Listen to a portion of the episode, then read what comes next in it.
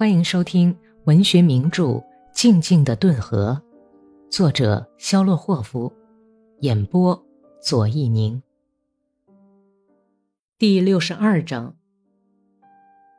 八月十二日，为我举行了一次盛大的欢送会，村长喝得醉醺醺的，发表了一篇很有煽动性的演说。后来我小声对他说：“您是个傻瓜。”安德烈·卡尔波维奇，他大吃一惊，气得脸都青了。他咬牙切齿地对我说：“你他妈的还是个受过教育的人呢！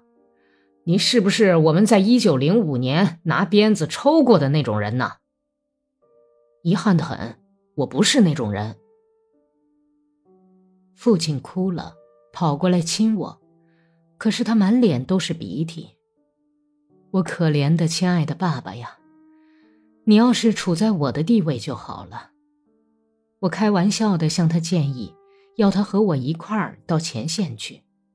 他惊叫道：“你怎么了？家里谁来管呢？”明天我就要到车站去了。八月十三日，有的地方。田里还有未收割的庄稼，小山岗上有很多肥大的土拨鼠，很像廉价石印照片上英雄科技马克留奇科夫的长矛上挑着的德国人。我生活过了，也享受过了。我攻读过数学和其他等等的高等科学，从来没有想到我会成为这样一个沙文主义者。将来我编进团队，一定要和哥萨克们好好谈谈。八月二十二日，在一个车站上，我看见了第一批俘虏，一个身材匀称、像运动员似的奥地利军官被押向车站来。两个在月台上散步的姑娘朝他笑了笑，他一面走着。一面很熟练地向他们鞠躬，并报以飞吻。尽管已经成了俘虏，但是脸仍然刮得很光，也没忘了向女人们献殷勤。黄皮绑腿擦得锃亮。我目送着他，那是一个很漂亮的小伙子，和蔼可亲。遇上这样的敌人，怎么也举不起马刀。八月二十四日，难民，难民，还是难民。所有的轨道上都停满了载着难民和步兵的列车。开来第一列救护列车，停站的时候，从车厢里跳下一个年轻的步兵，他脸上扎着绷带。我们交谈了一会儿，他是被流线弹炸伤的。这家伙高兴的要命，大概用不着再服兵役了。炸坏了一只眼睛，他还笑呢。八月二十七日，我来到了自己的团，团长是一个可爱的小老头，是个顿河下游的哥萨克。这里已经闻到了血腥味儿，听说后天就要上火线了。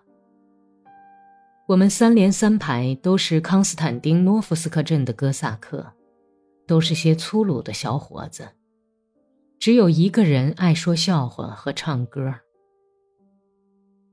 八月二十八日，我们正开赴火线。今天那边轰隆响的特别厉害，仿佛是大雨将至，天边雷声隆隆。我闻了闻。是不是有阴雨的气味儿？但是天晴的像段子一样，万里无云。昨天我的马瘸了，因为腿在军用除车的轮子上碰伤了。一切都是那么新奇有趣，我简直不知道该写些什么了。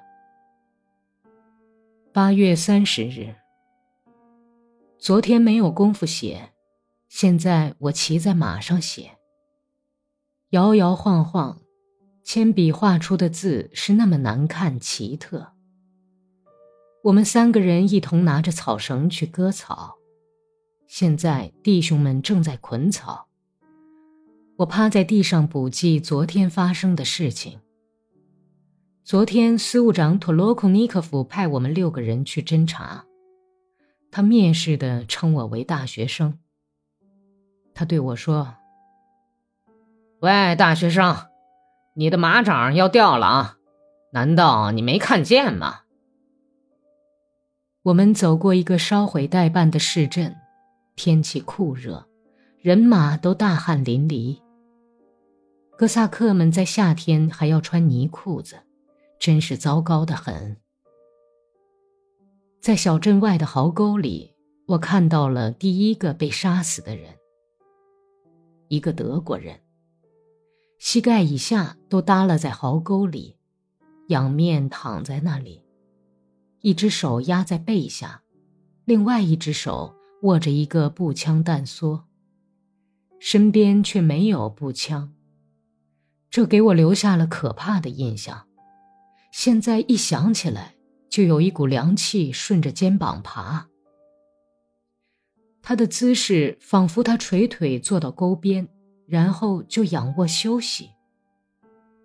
灰色的军服和钢盔，可以看到像花瓣一样薄薄的皮子里，就像为了不使烟草洒出来的包烟纸一样。这第一个印象就把我吓呆了。连脸是什么样子都记不清楚了，只看见一群在他那枯黄的额角上和眯缝着的没有任何表情的眼睛上爬的大黄蚂蚁。哥萨克们从他旁边走过的时候都画十字。我看了看从军服右方渗出的一片血迹，子弹是从右肋穿过的。走过他身旁的时候，又看见了子弹从左面钻出的地方，那里也有一块血迹。地上流的血更多，军服也都碎成了片。我浑身哆嗦着从他旁边走过去。事情就是这样。一个中士想使我们低落的情绪振作起来，便讲起猥亵的故事来。可是他的嘴唇却在颤抖。离开小镇半俄里的地方，有一堵烧毁的工厂的墙壁。墙是红砖砌的，上端已经被烟熏黑。我们害怕沿着大路直走，因为废墟就在路边。我们决定绕着它走。刚离开大路。这时候就从那里向我们开起枪来，真是太丢脸了！第一声枪响，我就吓得差点从马上摔下来。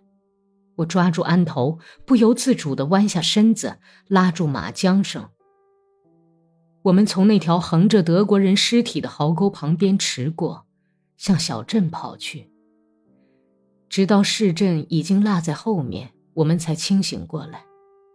然后我们又折了回去，下了马，留两个人看守马匹。我们四个人就向镇边上的那道壕沟走去，弯着腰在沟底走。老远我就看到那个被打死的德国兵穿着短筒的黄皮靴，从西部弯下来的两条腿。我憋着气从死尸旁边走过。就像从一个睡着的人旁边走过，怕惊醒他似的。他身下是一片被压倒的湿润的青草。